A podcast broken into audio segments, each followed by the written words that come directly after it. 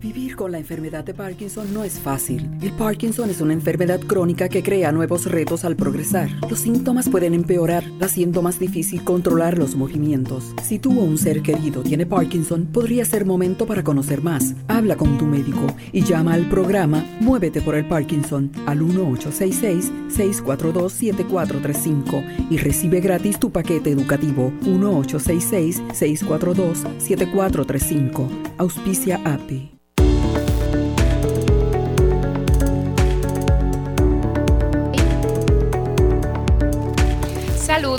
Muy buenas tardes. Soy la periodista Limari Suárez y hoy en una edición especial de Metro Salud traída por el periódico Metro Puerto Rico.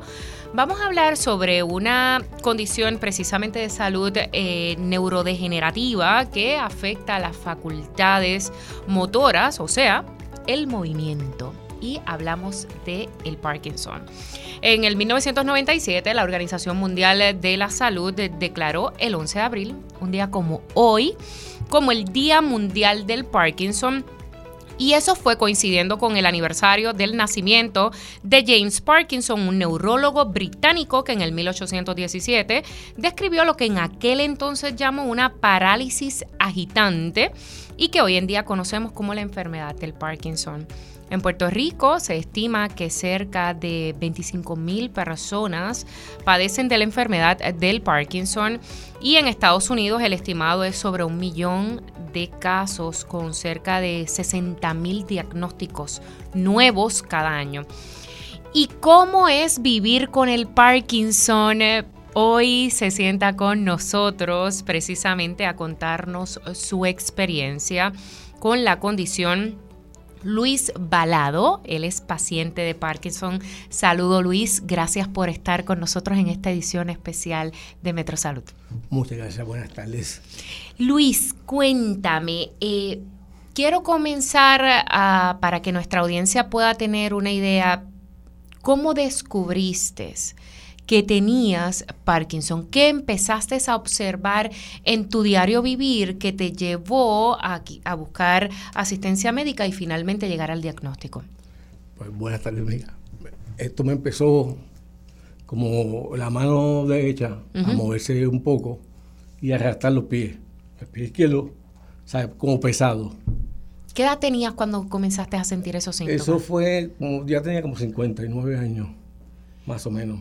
Y una vez empiezas a ver esos síntomas de que la mano está temblando, que los pies los estás como arrastrando, ¿qué hiciste? ¿Tenías idea de que podía ser el Parkinson o estabas completamente confuso? Fíjate, no, tenía idea, más sin embargo mi mamá tenía Parkinson.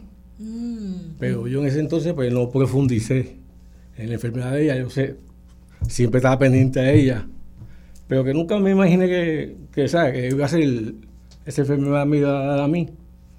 Y pues decidí pues ir a donde el doctor y ahí me diagnosticaron que tenía Parkinson. Y una vez recibes el diagnóstico, Luis, ¿cómo fue como, verdad, el aspecto humano? Eh, internalizar de que te habían diagnosticado la misma condición que habías visto a tu mamá precisamente cuidándola. Exacto. Pues mira, te voy a decir, pensé, o sea, lo peor aquí se acabó el mundo, ¿sabes qué voy a hacer de mí, de mi familia? Pero nada, hay un Dios. Y decidí, vamos, vamos, para adelante, de aquí yo no me quito, y decidimos echar hacia adelante, ir a los médicos, y, como yo soy, hago mucho ejercicio y eso, pues gracias a, Dios, pues he estado hasta aquí, hasta el momento. Y de verdad que no, es fácil, pero se puede. ¿Cuánto tiempo llevas desde que recibiste el pues, diagnóstico? el diagnóstico fue en el 2015. Ahora cumplo ocho años. Pero nada. Y en términos familiares, me dijo, me, me dijo una frase ahora que, que me retumba en mi mente y es que cuando recibió el diagnóstico sintió que el mundo se le caía, que no se iba a poder sin embargo, eh, tuvo la fuerza de voluntad de echar para adelante y, buscar esa ayuda médica. Pero en términos familiares, ese apoyo familiar. Mira, déjame decirte, he sido bendecido. Porque lo que es mi esposa, mis hijos, y tengo amistades, que hay amistades que ni conozco, que siempre están presentes en el, ¿sabes? En, como en la, en la condición, pero la, la jefa de casa, esa no se quita. Esa siempre está ahí. ¿Y qué miedo sentiste? Sentí la muerte. Wow. Sentí que pues, me dio, pues, voy a morir. Pero el que no lee es como el que no ve. ¿Sabes? Empecé a leer, a buscar información y de esto no muere nadie. De toda esta condición no muere nadie. Te puede dar un ataque al corazón, te puede dar, pasarte un carro por encima, pero de la condición no vas a morir. Y gracias a la, ¿cómo es? a la fundación, a la Asociación de, Pa- de Parkinson, yo he estado muy bien, gracias a Dios, porque esto se te va hasta la voz. ¿En serio? Sí. O sea, tú, yo hablo contigo, yo hablaba contigo y todo el mundo, ¿qué? O sea, preguntaba dos veces o tres veces qué, qué pasaba. Hay que coger terapia y pero, poner de tu parte. Si no pones de tu parte, te vas a encamar. O sea, tú te tienes que levantar, hacer, ver, hacer tus cosas, caminar, a tus ejercicios vocales, a todo, o sea, a tu, para las pesas, si quieres dar a las pesas, pero camina siempre y haz tu, tu función para que no, o sea, para que no, no- no te vayas a encamar. Y, y a eso, eh, algo que quería hablar con usted, que había pensado antes de esta entrevista, era precisamente preguntarle cuál era la clave para que la condición no te deje en una cama postrado. Y usted me dice ahora que hay que caminar, que hay que moverse. Te tienes que mover. Si no te mueves, te encamas. Yo camino todos los días.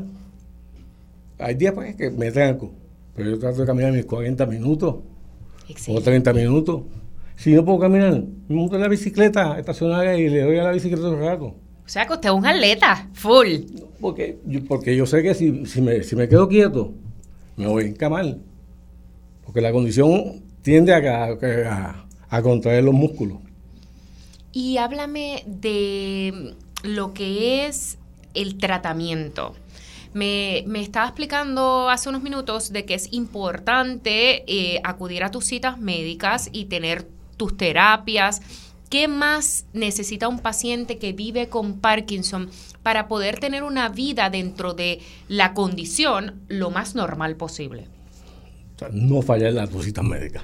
Muy bien. Tienes que ir a tus citas médicas todo el tiempo. Con el neurólogo. Exactamente. Y tomarte tus medicamentos a tiempo y seguir las instrucciones. Yo, yo fui operado ya una parte del lado derecho. Y, eso pues es parte de, la condición, del avance de la tecnología. Pero tienes que estar todo el tiempo con tu neurólogo. Si no estás con él, o sea, no, te vas a encamar, sinceramente te vas a encamar. Y tus medicamentos y tus terapias. ¿Hay que hacer algún tipo de terapia, además del habla, de alguna otra terapia física para ayudar que esa pérdida de movilidad de tus articulaciones, ¿verdad? Tus destrezas motoras que las vas perdiendo con el paso de, de la enfermedad, ¿necesitas otro tipo de terapia? Pues mira, yo, yo por la- yo voy martes y jueves voy a la piscina. Excelente, de los míos, Voy nada. a- voy a la piscina y ahí pues cojo terapia Para, para la condición. Voy al quiropráctico Wow, lo para es, irme soltando todo el tiempo. Esto es. Sí, porque es una cosa que esta condición es, te tranca los músculos y ya, ahí quedaste. O sea, pues tienes que ir al quiropráctico para mantenerte un poco suelto, más la terapia del agua. La vocal, pues, o sea, darle todos los días. O sea, yo voy a la asociación, pero cuando llego a mi casa lo hago también, todos los días. O sea, canto como los locos. Que los vecinos digan, este está loco, este está cantando solo. Pero es que tengo que hacerlo porque si no, no estuviese aquí, porque no podía ni hablar. Wow. Eso es que ahí está mi, mi esposa que sabe que yo hablaba con ella, ella me, me ¿qué tú dices? Me, me preguntaba dos veces o tres, porque no me escuchaba. O sea, tú te escuchas, Pero, pero no- la persona no te escucha. Y Luis, bien importante, quisiera que podamos eh, precisar qué se hace cuando los músculos, usted me explica, que se trancan, que te levantaste y ese día tu cuerpo no responde. Hay dos aspectos que hay que trabajar, obviamente la parte física, pero también la parte emocional. Son dos aspectos que inciden también en tu vida cómo usted ha trabajado primero la parte física y también la parte emocional para que ese día en que el cuerpo no responde no provoque que te sumas en una depresión de la que no quieras salir. Pues mira, a mí me sucede. A veces estoy de momento y voy a caminar y no, me muevo ni, ni cinco pulgadas. Wow. Pero ponte a leer, lee sobre la condición. Eso es así. A tu, tus ejercicios y concéntrate en lo que vas a hacer. Voy a dar un paso a la vez. Poco a poco a poco vas a llegar. Yo a veces estoy suelto todo el día caminando como un corre camino. De momento me tranco y ni para atrás ni para adelante. Pero nada, me siento, pues cojo un libro y me pongo a leer o a escribir.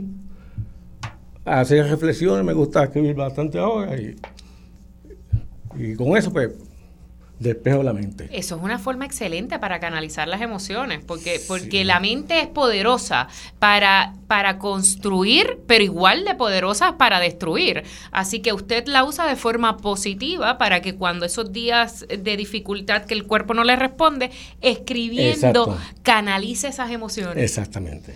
Eso, eso, es lo que hago y me siento, escribo un rato.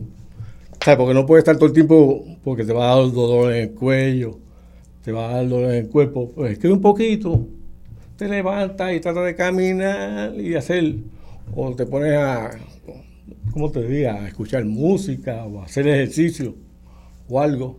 A distraer esa mente. A distraer la mente. Que la mente no venga a coger, que, que, quiera ponerse uno a cogerse compasión y lamentarse por, por la situación en la que está atravesando, sino que uno distrae esa mente con eh, canalizando esas energías leyendo o cantando o escuchando música o haciendo ejercicio. Exactamente, porque la, mente es poderosa. Sí.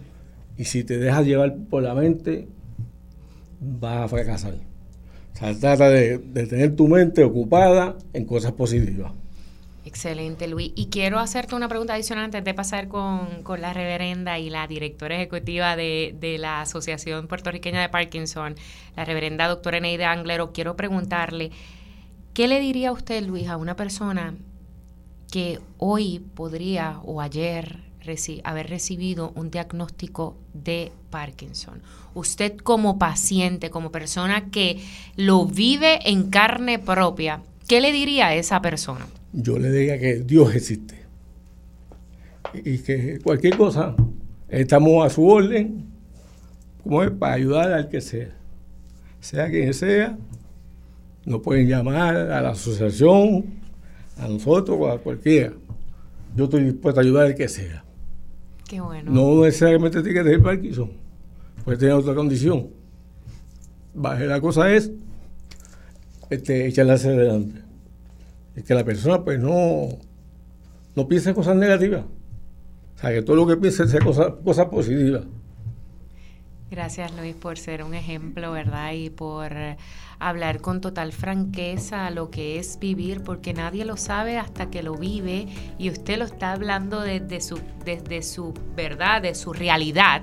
Su realidad es esa día a día lo está contando para que sirva de ejemplo para otros y que sepan que se puede vivir con el Parkinson. Sí, se puede vivir, definitivamente. Excelente. Y es momento de hacer una breve pausa, pero regresamos en breve.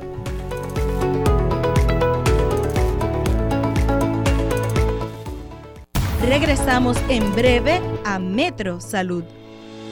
Vivir con la enfermedad de Parkinson no es fácil. El Parkinson es una enfermedad crónica que crea nuevos retos al progresar. Los síntomas pueden empeorar, haciendo más difícil controlar los movimientos. Si tú o un ser querido tiene Parkinson, podría ser momento para conocer más. Habla con tu médico y llama al programa Muévete por el Parkinson al 1866-642-7435 y recibe gratis tu paquete educativo 1866-642-7435. Auspicia API.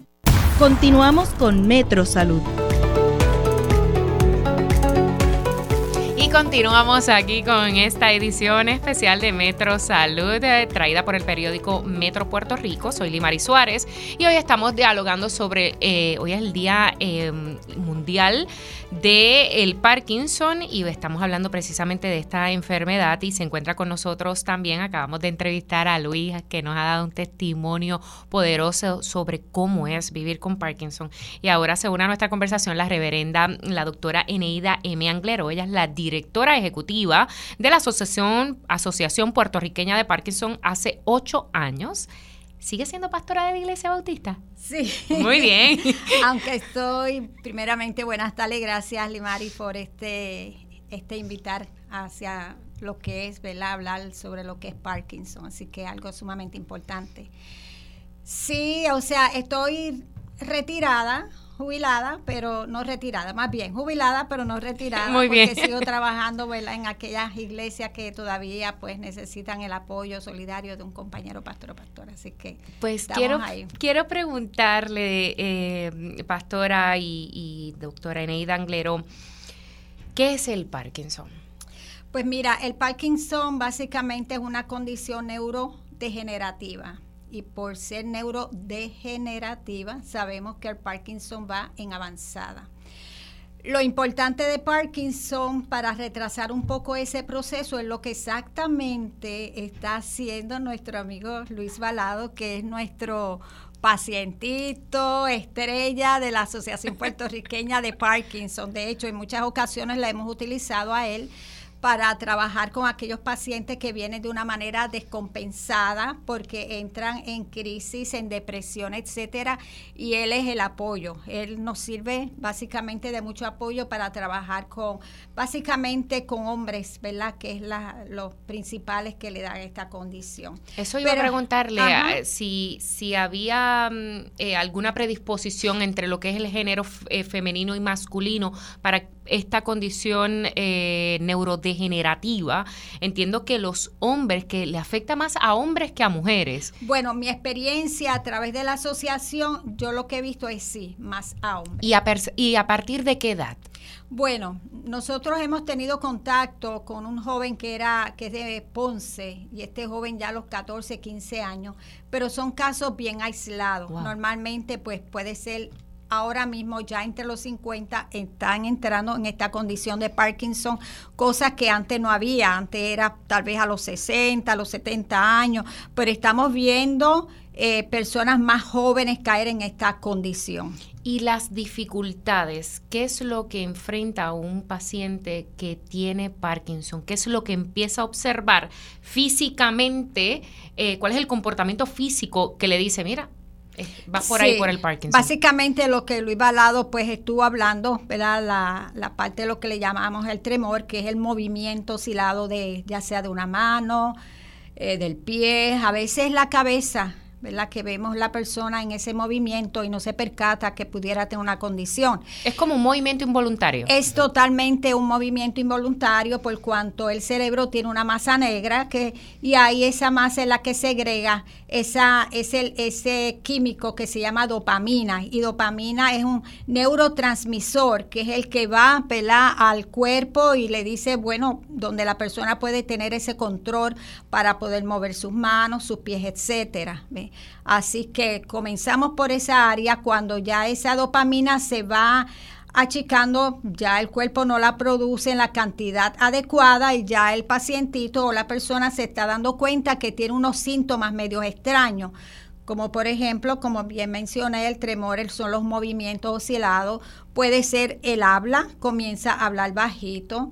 Este, puede ser el arrastrar los pies, puede ser, puede comenzar a sufrir estreñimiento, que no necesariamente, puede ser que también comience a escribir eh, mucho más pequeño que antes. Wow. O sea, son una serie de, de, de efectos que puede tener a causa de, de este neurotransmisor ¿verdad? en el cuerpo. Y el impacto, eh, obviamente escuchamos el testimonio de Luis, pero Sí. el impacto en la vida cotidiana de un paciente con Parkinson, ¿hasta qué punto te impacta tu diario vivir?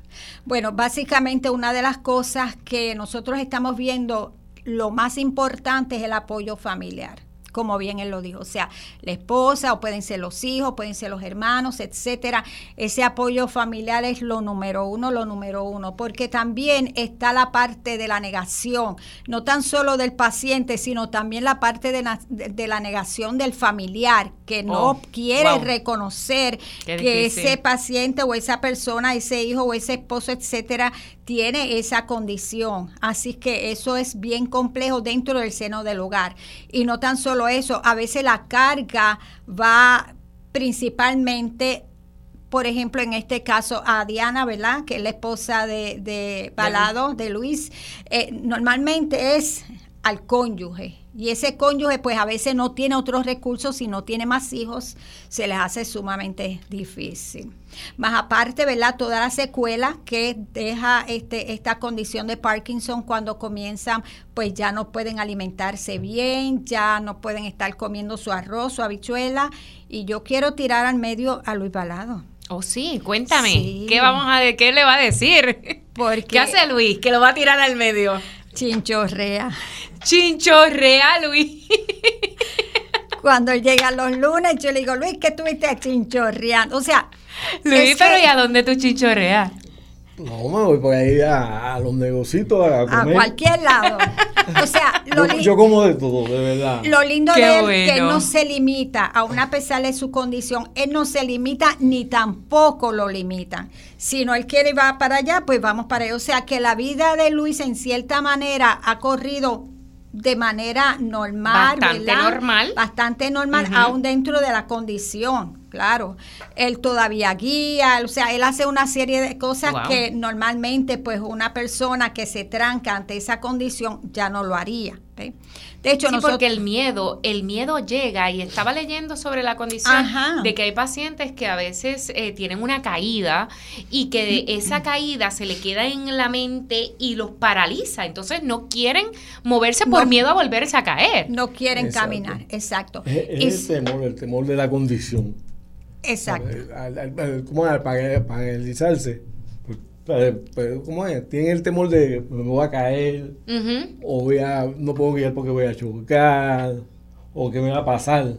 No, tiene que estar positivo. Eh, Exacto. ponte positivo todo el tiempo. Para que tú veas. Eso, eso hay que, trabajar la, mente. La actitud él, habla de, paralizarse, lo que nosotros llamamos el, el frizarse. El frizarse. O sea, el pacientito de Parkinson yo los he visto en unos momentos severos, o sea, severos, que se frizan y no pueden caminar, como bien él dijo, ni siquiera una pulgadita. Él se queda ahí.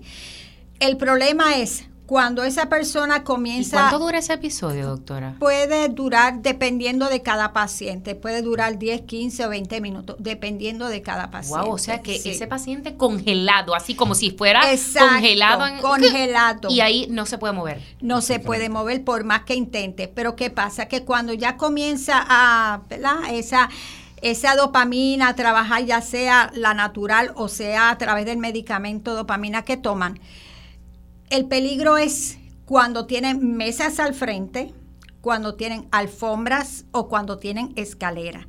Así que por lo tanto, una de las cosas que nosotros, ¿verdad? Ellos reciben siempre la orientación de la trabajadora social, nosotros les damos chale, etcétera.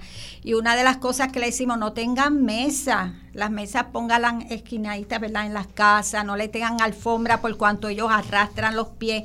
O sea, y la escalera tienen que tener mucho cuidado porque si llega ese momento cuando la persona se desfrisa, por decirlo de ese modo, puede caer ¿verdad? Por la escalera. Así que, o puede tropezar con la, con la mesa, o aún mismo con la misma alfombra o cualquier cosa que esté al frente. Así que aún la casa, el hogar, ¿verdad? Eh, los muebles tienen que también pues ser ajustados un poco en relación a la condición que tiene el paciente. Y en este caso, pues si es Parkinson, pues tienen que comenzar a echar hacia un lado aquellas cosas que puedan crear la era una, una caída que entonces es peor, porque entonces pueden quedar encamados. Sí, porque la, la caída fractura de una cadera, o sea, ya básicamente pues le puede hacer más daño al paciente. Y, quiero preguntarle sobre, que le hice la pregunta a Luis, pero a usted, de verdad, como directora, eh, ¿cómo trabajar con el aspecto emocional? Porque he estado leyendo y obviamente... Eh, cuando tú tienes una condición que te autolimita, que te empieza a limitar, eh, las emociones traicionan y, y, muchos de estos pacientes con Parkinson empiezan a padecer de depresión severa. ¿Cómo se trabaja con ese aspecto emocional que es tan importante eh, levantarlo para que ese paciente no se te caiga?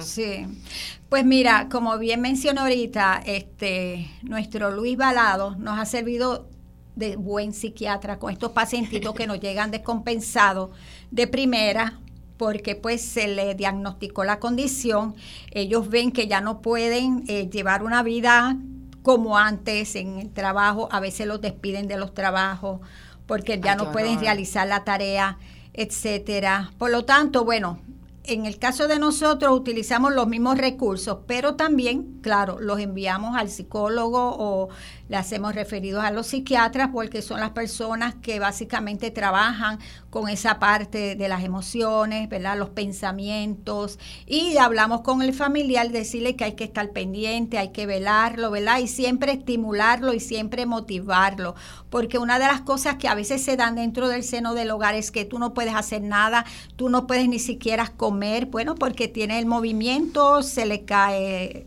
este, la comida que está en la cuchara, etcétera. O sea, es bien difícil. Por lo tanto, pues tenemos que motivarlos a que vaya al psicólogo, que vaya al psiquiatra, todo dependiendo de su condición, ¿verdad? Cuán severa está para que entonces pueda recibir esa ayuda. Más aparte, una de las cosas lindas es que nosotros, por lo menos en la asociación, nosotros cada cierto tiempo, pues tenemos eh, unas actividades, traemos una psicóloga, traemos y damos otras charlas, ¿verdad? Para beneficio de ellos. También hay otros grupos de apoyo que no son necesariamente entidades, eh, ¿verdad? Como nosotros sin fines de lucro, pero sí son grupos como está el Parque Bravo, este, y ellos se unen una vez al mes y tienen ese junte lindo y esas conversaciones y, y ahí ellos ven que no están solos, que son personas profesionales, gente que todavía están dando la milla extra. Y cuando ellos ven que ellos echan hacia adelante, eso también lo motiva a ellos. O sea, nosotros hemos tenido pacientitos que los conocimos en la YMCA, que pacientitos que han estado bien depresivos. Pero entonces este, este tipo de actividades pues les ayuda a ellos porque ellos ven que no están solos, que hay otros iguales a ellos sufriendo y padeciendo las mismas condiciones, pero en ese junte lindo ellos pues ¿y cómo tú haces esto? Mira, yo hago lo otro. se apoyan, se apoyan uno al otro. Y, y, obviamente les sirve de vivencia lo que es lo que el otro ha pasado, pues te sirve de experiencia para tú eh, tratar de continuar tu vida lo más normal posible dentro de esta condición. Eh, en la mm, Asociación Puertorriqueña de Parkinson, una persona que eh, acaba de recibir un diagnóstico puede llegar a donde ustedes, cómo puede recibir los servicios, porque es muy normal que cualquier ser humano cuando le diagnostican algo que, es completamente desconocido, pues se sienta perdido. ¿Cómo llegar a la asociación? ¿Es fácil? Es fácil. Este, es cuestión de llamar al 787-768-5565. Nosotros evaluamos, tenemos una patóloga del habla junto con estudiantes que están haciendo su eh, práctica y gracias a esta universidad, ¿verdad?, que nos está apoyando grandemente. Ellos van, se le evalúa al paciente cómo está específicamente en la parte del habla, pero muchas veces los pacientitos a veces van cuando, todavía no necesitan básicamente terapia del habla, porque están hablando muy bien o se están moviendo bastante bien, pero aún así nosotros, la trabajadora social, habla con ellos y le orienta, mira, debe de continuar, como por ejemplo lo hace Luis Balado. Esos ejercicios son sumamente importantes porque músculo que no se mueve, músculo que muere. Que se atrofia. Se atrofia. Por lo tanto, es una cosa, y por cuanto esto es una condición que se va degenerando el cuerpo cada día, pues entonces ellos tienen que irle corriendo a la vida, ellos tienen que seguir hacia adelante y no detenerse, no estar todo el tiempo en cama o estar sentados, ¿verdad? Sino hacer su ejercicio continuamente. Yo le digo a las personas, camina, pero tampoco te vayas solo o no te vayas sola, ¿verdad? Porque puede pasar, eh, si la persona se frisa, pues no se tiene que tener una persona al lado, un familiar, un amigo, un vecino que muchas veces los acompaña. Yo le digo, pero caminen, si no, pues cómprense en una bicicleta estacionaria. Esa, esa idea de la bicicleta estacionaria es excelente para el que no tenga, porque sabemos, este doctor Anglero, que mm, hay muchos de nuestra tercera edad que hoy día viven solos, que sus hijos están fuera, eh, que están solos, que están en zonas remotas de la isla y que se sienten desesperados porque tienen una condición y, no tienen ese apoyo. A mí siempre me gusta, yo cada vez que tengo un micrófono, una cámara al frente, de proveerle alternativas para ese que no tiene a nadie. Buscarle alternativas. ¿A quién puede llamar? ¿Cómo? Por lo menos una llamada, que alguien que le dé instrucciones a esa persona que está sola, cómo se pueden comunicar con ustedes, con la asociación, eh, para, para sobreponerse, ¿verdad?, de esos momentos de dificultad que representa esta condición del Parkinson. De hecho, en ocasiones hay personas que nos han llamado solicitando qué hogares, ¿verdad?, que home eh, son especializados en Parkinson. Es que ningún home está especializado ni en Parkinson, ni en Alzheimer, ni en ninguna de estas condiciones en nada. Así que por lo tanto yo le digo, mira, yo te puedo dar un buen listado de hogares, ¿verdad? Son buenos hogares, pero ninguno está especializado en Parkinson.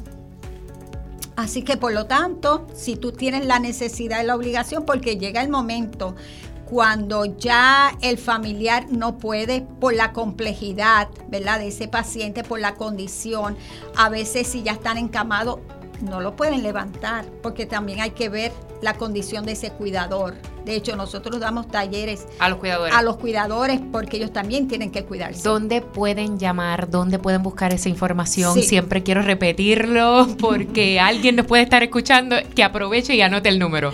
Pues con el 787-768-5565. 787-768-5565. Y también o al 787 368-7181. Ese es mi teléfono eh, privado, pero también yo se lo doy. Y también en la página de Facebook Asociación Puertorriqueña de Parkinson. Muchísimas gracias a la doctora, la reverenda Eneida Angleró, por habernos ofrecido ¿verdad? estos detalles donde usted puede buscar información y sobre todo también agradecer ¿verdad? a Luis que nos ha contado su, su, su vida, ¿verdad? Y tenemos una caminata, ¿verdad? Tenemos la primera caminata, Muévete con nosotros, Puerto Rico, Parkinson 2023 que verdaderamente ha sido un junte hermoso de varias entidades y varios grupos donde vamos a estar el 29 de abril desde las 9 de la mañana en el Parque Muñoz Marín.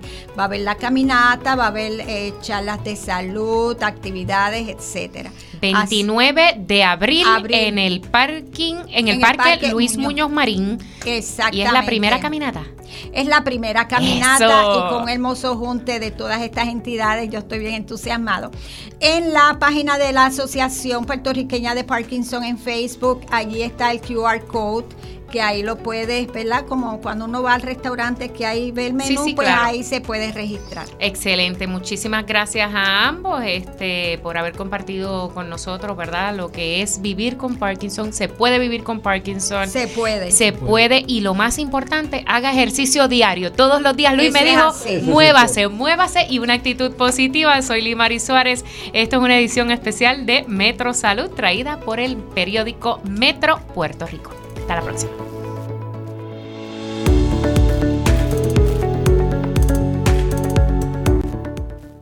Vivir con la enfermedad de Parkinson no es fácil. El Parkinson es una enfermedad crónica que crea nuevos retos al progresar. Los síntomas pueden empeorar, haciendo más difícil controlar los movimientos. Si tú o un ser querido tiene Parkinson, podría ser momento para conocer más. Habla con tu médico y llama al programa Muévete por el Parkinson al 1866-642-7435 y recibe gratis tu paquete educativo 1866-642-7435.